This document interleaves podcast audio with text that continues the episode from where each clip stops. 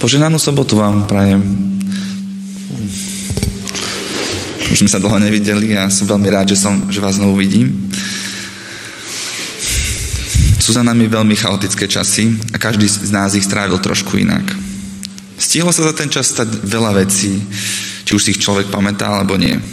Bolo vec, veľa vecí, ktoré nás potešili, niektoré nás spôsobili smútok a niektoré nás pohoršili, aj keď si to možno nevieme priznať. A keď určite každý z nás má veľa takých udalostí, tak tie najzvučnejšie celospoločenské udalosti boli dve. Uvoľnenie opatrení a teraz vojna na Ukrajine. Začiatok jednej etapy a konec druhej. Ten začiatok sa stal ale tak rýchlo, že sme ani nestihli spraviť inventúru toho starého. Aj keď etapa covidu úplne neskončila, záujem o túto tému sa rapidne znížil. A to asi aj kvôli tomu, že opatrenia na obmedzenie tejto choroby sa uvoľnili do takej miery, že máme pocit, že sme už v cieľovej rovine. A ja som strašne rád, že, že tomu už prichádza koniec. A to nielen preto, že sa budem môcť voľne pohybovať, ale hlavne kvôli tomu, že kvôli tomu tlaku, ktorý je v spoločnosti, ktorý je v zboroch a ktorý je v nás samotných tlak v podobe nezodpovedaných otázok alebo v podobe dramatických odpovedí. Asi to nikoho neobyšlo a každý sa s tým popasoval po svojom. To, čo je ale problém, je, že tento tlak tu nezostal len ako ťaživý pocit niekde v nás, ale tiež ako ne- nevypovedaná krivda alebo nepreniknutelná priepas medzi nami. Ale na teraz to už končí. Téma covidu a spolu s ňou do pozadia tiež ustúpia tieto tlaky a problémy. Alebo aspoň si to želáme. Je síce pravda, že je tu nová téma, vojna na Ukrajine, ktorá nás všetkých trápi. A všetci dúfame, že skoro skončí. Ale čo je na tejto téme pozitívne, je to, že nás skôr spája, než rozdeluje. Čiže môžeme čeliť tomu, tejto novej téme a tomuto problému spoločne. Ale dokedy budeme jednotní v tejto téme, v tejto otázke, ktorá nás teraz spája? Keď COVID začal, tak som ešte len býval študent na vysokej škole. Spomínam si, že sme ešte nemali prvého pozitívneho a už som sa čudoval, že na ulici ľudia nosia rúška. A nebolo nikoho, kto by im povedal, že tak musia robiť. Premiér väčšinu vecí zavrel a jeho nástupca zavrel všetko až na potraviny. Jednoducho sme boli všetci nejaký čas doma. Čas ale plynul, strach, ktorý sme všetci mali spoločný, pomaly odišiel a otázok pribúdalo. Odpovede a príbehov o covide, o jeho vzniku, zámeru, účinkoch bolo veľa. Spoločnosť sa začala štiepiť podľa týchto príbehov a nakoniec to neobyšlo ani církev a ani zbor. Na jednej strane téma COVID teraz upadá upada do zabudnutia a Ukrajina nás teraz všetkých spája. Ale dokedy? Kedy sa prestaneme báť? Kedy sa vynoria príbehy, ktoré nás napokon rozdelia? Ako súvisia tieto príbehy s kresťanstvom? Veď bez výberu týchto príbehov by sme neboli slobodní. Tak sú vôbec tieto problémy problém? Teda príbehy problém? A nakoniec nebol ten tlak v nás v zbore alebo v spoločenstve už dávno prítomný ešte pred všetkými tými príbehmi o covide, všetkými tými etapami, ako je Ukrajina a covid? Dnes budeme študovať z prvého listu Jána.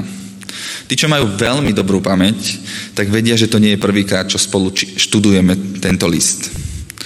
Už to bude viac ako rok, čo sme spolu študovali tento list. Vtedy sme ale študovali druhú kapitolu a témou boli antikristovia.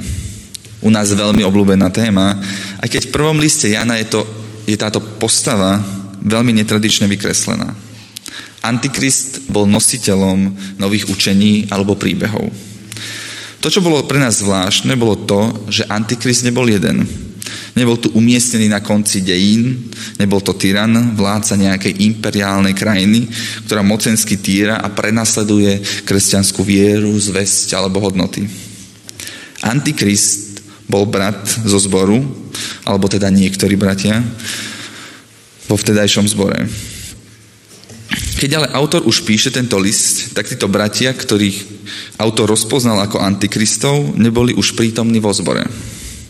To, čo zostalo, bola komunita, zničená rozkolmi v týchto príbehoch, alebo nech povedané v názoroch. To, čo je ale ústredná téma v týchto, týchto antikristov, bola význam života a smrti Ježiša Krista.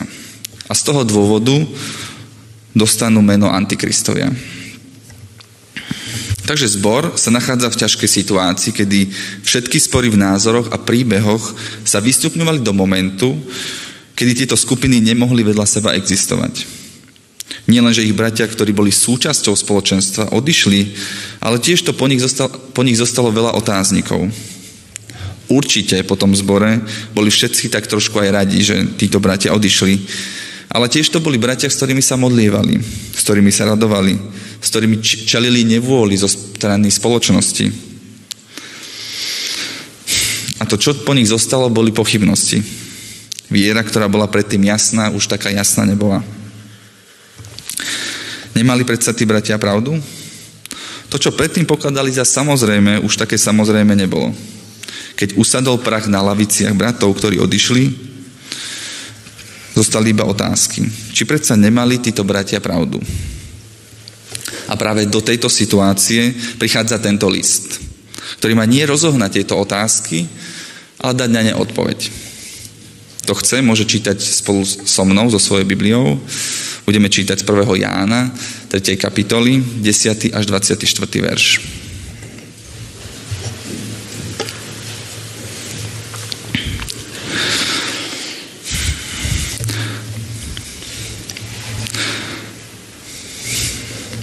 Podľa toho sa dajú spoznať Božie deti a deti diabla.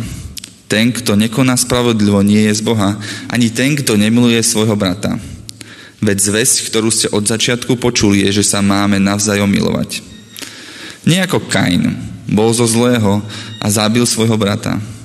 A prečo ho zabil? Pretože jeho skutky boli zlé, no bratové spravodlivé. Nečudujte sa, bratia, že vás svet nenávidí. My vieme, že sme prešli zo smrti do života, alebo milujeme bratov. Kto nemiluje, ostáva v smrti. Každý, kto nenávidí svojho brata, je vrah. A viete, že ani jeden vrah nemá v sebe väčší život. Lásku sme poznali podľa toho, že On položil svoj život za nás.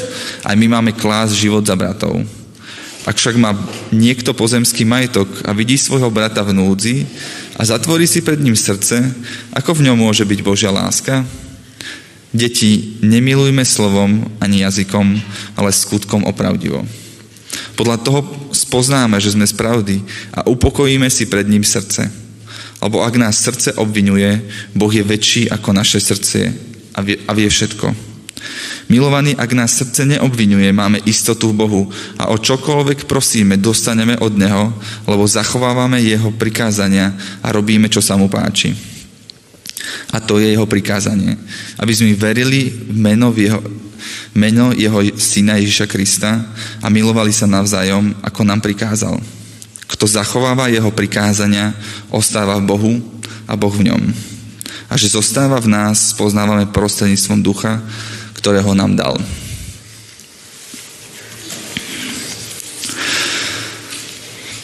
Text, ktorý sme čítali, priamo nadvezoval na, na čas s antikristami, o ktorej sme rozprávali. Autor listu chce rozsúdiť medzi zvyšnými bratmi, ktorí zostali v spoločenstve a bratmi, ktorí odišli, čiže antikristmi. V predchádzajúcej kapitole autor poukázal, čo tvorí jednu stranu sporu antikristmi. Je to otázka významu a zmyslu života a smrti Ježiša Krista. A teda je kľúčová otázka toho, čo robí kresťana kresťanom. Je to práve naše význanie viery, že Ježíš je Kristus. Antikristovia boli tí, čo popírali, že Ježiš bol Kristus. A teda, že nebol postavou, ktorá ich zachránila od smrti, viny, alebo inak povedané od hriechu. To neznamenalo, že Ježiš bol pre nich postavou, ktorá bola negatívna. To určite nie. Mohol to byť dokonca prorok, hrdina, mysliteľ, filozof, Boží muž. Čiže to nemuselo znamenať, že neverili Ježiša, ale Ježiš bol len súčasťou príbehu, ktorý oni rozprávali. Ten príbeh bol pre nich podstatejší než príbeh o Ježišovi ako Kristovi. To znamená, že iný príbeh sa u nich dostal do popredia a pre ten príbeh im horeli srdcia. Ten príbeh dával vysvetlenie ich životom. Vysvetlenie toho, čo sa deje okolo nich. Ale vykúpenie neprichádzalo z, z, z tejto postavy Ježiša Krista, ale v mene toho príbehu. Preto sú ochotní sa hádať pre tie príbehy so spolu so svojimi bratmi. Preto sú ochotní ich pre ne nenávidieť. Čiže Ježiš nie je pre nich ten, kto má kľúčový význam pre ich život a pre ich smrť. Ak sme len nasledovatelia príbehu Ježíša ako Krista, tak čo pre nás znamená ten príbeh dnes? Církev sa po piatich storočiach viac menej vysporiadala s tým, kto to bol Ježiš Nazareta. A my dnes ťažíme z toho, z toho boja, ktorý sme my nebojovali. Áno, je pravda, že niekedy sa niekto objaví a spochybní to, čo mu veríme, a teda ústrednú úlohu Ježiša ako Krista. Ale toto skôr pokladáme za niečo ojedinelé, než by to bol problém, ktorý nás všetkých ťaží. Teda my dnes nemáme problém s tým, aby sme vedeli rozpoznať, kto je a kto nie je kresťan. Napriek tomu ale neprežívame kráľovstvo nebeské, či už teraz, alebo v našich zboroch. Prečo v našich zboroch sú spory aj napriek tomu? Čím to je, že keď máme význanie viery Ježiš je Kristus, nežijeme životy, ktoré majú význam, ktoré by sme mohli nazvať kresťanské. A aký to má vôbec význam, že Ježiš je Kristus? A práve na to nadvezuje náš text. Podľa toho sa dajú spoznať Božie deti a deti diabla. Ten, kto nekoná spravodlivo, nie je z Boha. Ani ten, kto nemiluje svojho brata. Autor hovorí, že máme byť spravodliví a teda, že nemáme hrešiť. A teda, že kresťan sa spozná podľa toho, že nehreší a teda, že koná spravodlivo. Teda to, čo robí z nás kresťanov podľa prvého listu Jána, je, že nehrešíme, ale, ale teda, že svojho pána počúvame a teda nehrešíme. To na, pre nás môže byť trochu zmetočné, pretože všetci vieme, že každý z nás má veľa nedostatkov. Ale tiež nedáva zmysel, ako môže pomôcť komunite to, že nebudem marniť svoj čas, alebo iné moje neresti, že nebudem robiť. Ako by mohol niečo také vôbec pomôcť teda ešte skupine? A teda aj nám. A to zvlášť, ak si predstavíme, že skupina, ktorá odchádza zo spoločenstva, teda antikristi, dávajú práve na takéto veci dôraz. Autor nám ale mení perspektívu toho, čo, je, čo to znamená hriech a čo znamená byť spravodlivý. Konkrétne ide o 23. verš. A to je jeho prikázanie aby sme verili v meno jeho syna Ježiša Krista a milovali sa navzájom, ako nám prikázal. Ide trochu o zvláštnu definíciu, keď si zoberieme, ako my dnes chápeme spravodlivosť. My chápeme spravodlivo ako toho, ktorý dodržuje zoznam pravidiel alebo prikázanie nejakého konkrétneho zákona, ideálne nejakého všeobecne platného zákona.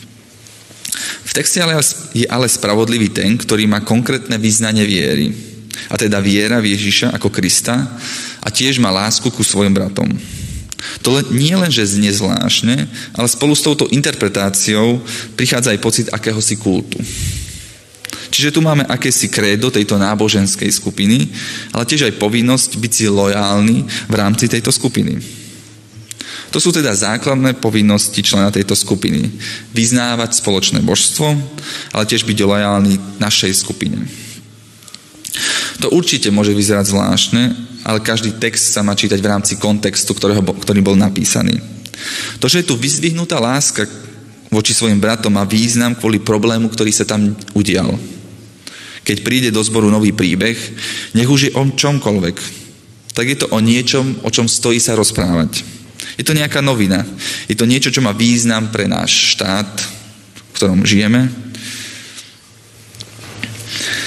Má to význam pre zbor, v ktorom sa nachádzam. Má to význam pre moju rodinu, ale pre, hlavne pre mňa samotného. A takéto niečo má silu spojiť ľudí. Má silu rozdeliť ľudí. Je to niečo, prečo môžem milovať a je to niečo, prečo môžem nenávidieť. A to sa aj stalo.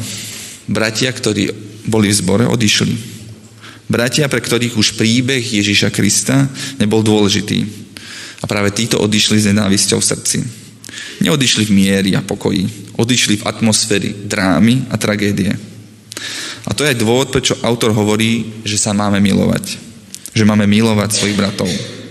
Pretože v tejto chvíli nejde o nejaký kultický pre, priestor vernosti, ale o vieru v to, že neexistuje tak významný príbeh, ako príbeh o tom, že Ježiš je Kristus.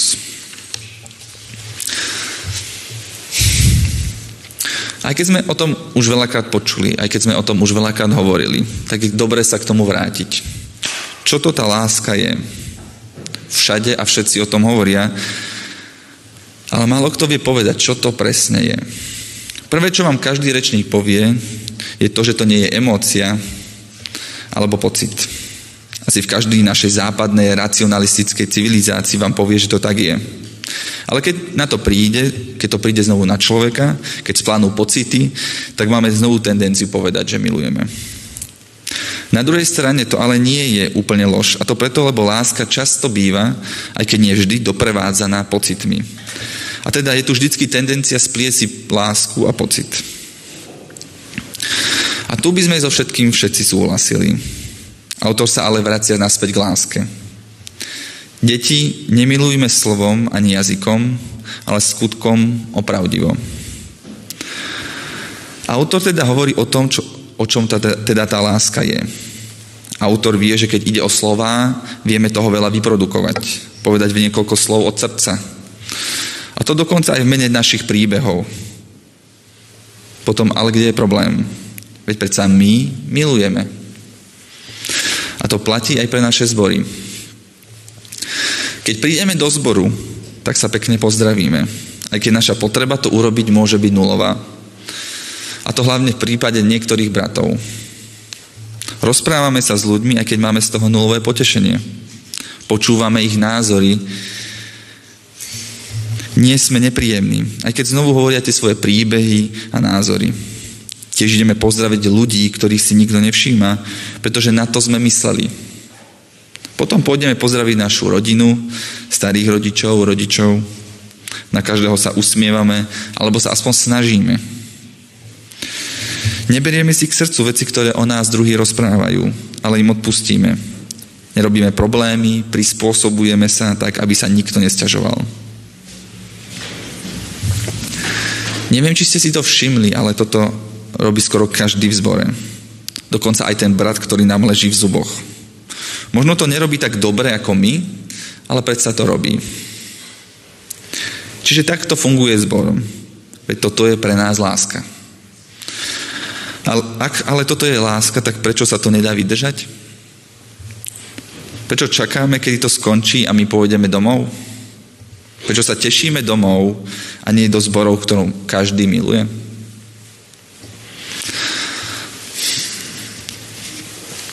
Slovo láska je dnes veľmi problematické slovo. Skoro nikto ho nevie definovať. Samotné slovo sa stáva až vágnym a často až problémovým výrazom. Preto veľakrát lingvisti hovoria o tom, že by bolo dobré sa zaobísť bez toh, tohto slova. Keďže veľa ľudí ho používa pre svoju definíciu, a teda význam samotného slova je neudržateľný. Na druhej strane je ale pravda, že bez tohto slova sa nezaobídeme. Preto sa autor neuspokojí iba s tým, že použije to slovo, ale tiež ho pre nás definuje. A to práve tým, že ho spojí spolu s význaním viery. Lásku sme poznali podľa toho, že on položil svoj život za nás. Aj my máme klásť život za bratov. A tým sa stáva význanie viery definíciou lásky. Čiže milovať brata a význanie viery je jedna a tá istá vec v podaní tohto listu. To je interpretácia podľa kresťana. Malo kedy si to uvedomujeme, ale láska v podaní kríža nás potupuje alebo ponižuje. Milovať znamená obetovať, obetovať sa, alebo ísť do rizika, že to so mnou nedopadne najlepšie. Že pre niekoho sa otvorím s ponukou, s darom alebo láskavosťou, ale ten môj dar nikto neocení. Možno ho dotyčný osmeje alebo poníži. Veľakrát, keď chceme niek- milovať niekoho konaním, tak ideme pomôcť, ale naša pomoc je v našich očiach vysoko. Ponúkame ho, vidíme častokrát nízko, podradne, pretože potrebuje našu pomoc. Našu silu alebo našu silu. A my teda našu, našou pomocou tolerujeme jeho slabosti. V momente, keď ale niekto aj tento náš akt lásky pošľape, tak naša láska končí. Nebudeme tolerovať, aby niekto zaobchádzal takto s našim darom, našim súcitom, alebo jednoducho s našou láskou. Preto keď sa dobre zamyslíme, tak milovať v podaní Ježiš je Kristus sme už dlho nemilovali.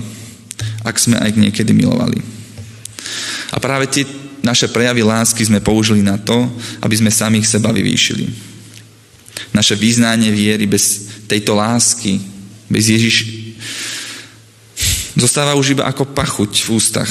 Iba ako matná spomienka na to, že naše význanie viery bolo niekedy dôležité. A to nie len pre nás, ale aj pre ľudí okolo nás, pre ľudí, ktorí nás vidia, pre ľudí zo zboru, ale hlavne aj v očiach Boha, ktorého zneužívame, aby sme naše príbehy odobrili alebo posvetili, aby sme, aby sme bratov, ktorí v nich nevedia, neveria, prenasledovali. Takto teda je príbeh o Ježišovi ako Kristovi. Je príbeh Boha, ktorý miloval tak, že sa ponížil a svoj akt milovania nechal, aby sme ho podúpali. A je pravda, že sme si to neodpustili a, je, a za jeho lásku sme, sme ho ponížili. Veriť v Neho ako v Krista znamená práve toto.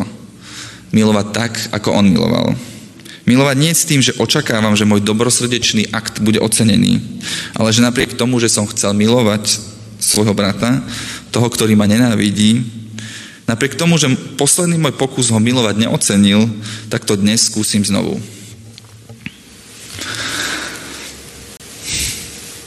No a čo naše príbehy o covide, tyránskom Rusku a prehnitom západe? Všetci máme nejaké príbehy. Všetci si vysvetľujeme svojím spôsobom situáciu a inak ani nemôžeme. Tieto príbehy sa ale stávajú súčasťou našich príbehov. Majú význam pre svet, majú význam pre našu krajinu, majú význam pre náš zbor a majú význam pre nás samotných kto sme, čo robíme, ako sa správame, čo rozprávame, čo je a čo nie je dôležité, s kým sa rozprávame a s kým sa nerozprávame. Koho si len vypočujeme a vieme svoje a komu povieme, čo si naozaj myslíme. Na jednej strane si povieme, že to je hrozné, ale kedy sme vedeli, kedy sme sa naposledy rozprávali človekom s veľkou zvedavosťou. Sme sa pýtali na jeho názor, o ktorom sme vedeli, že s ním nesúhlasíme. Všetky tieto príbehy tu vždy boli a vždy budú. Všetky tieto príbehy budú prítomné v cirkvi rovnako ako mimo nej. Ako kresťania ale hovoríme o jednom príbehu, o ktorom hovoríme ako o najväčšom príbehu zo všetkých. Príbeh o tom, že Ježiš je aj dnes Kristus. A nie len to, ale aj to, že to má dnes význam na to, ako vidím svet. Pre krajinu, kde žijem, pre zbor, do ktorého chodím, ale hlavne pre mňa samotného. A to, ak to tak je, tak prečo o tom nehovoríme? Prečo sa potom zoskupujeme podľa toho, čo rozprávame? Aký príbeh o covide? Alebo onaký? A stretávame sa len s tými, čo majú rovnaký názor ako my. Prečo sa brat, ktorý má iný príbeh o covide, necíti vedľa mňa dobre? A možno je čas znovu sa rozhodnúť. Rozhodnúť sa, či sme západní osvietenci, či sme tradične východne orientovaní, alebo aj dnes veríme, že príbeh jedného muža má význam pre mňa aj dnes.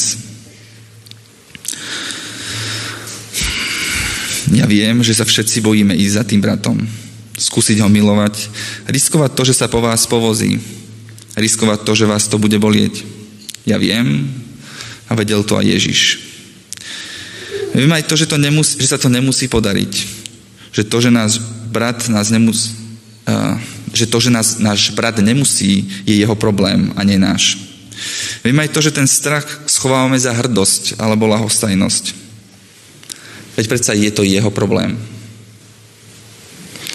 Viem, viem to, pretože ja sám sa bojím. Milovať znamená, že skôr či neskôr nás to bude bolieť. Ale napriek tomu sme všetci tu.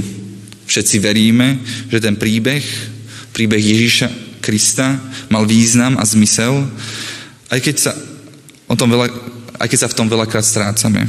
A keď sme slabí, malí, bezvýznamní. Cez to všetko. A to preto, lebo veríme, že Ježiš je Kristus. A to je presne to, čo to znamená. Amen.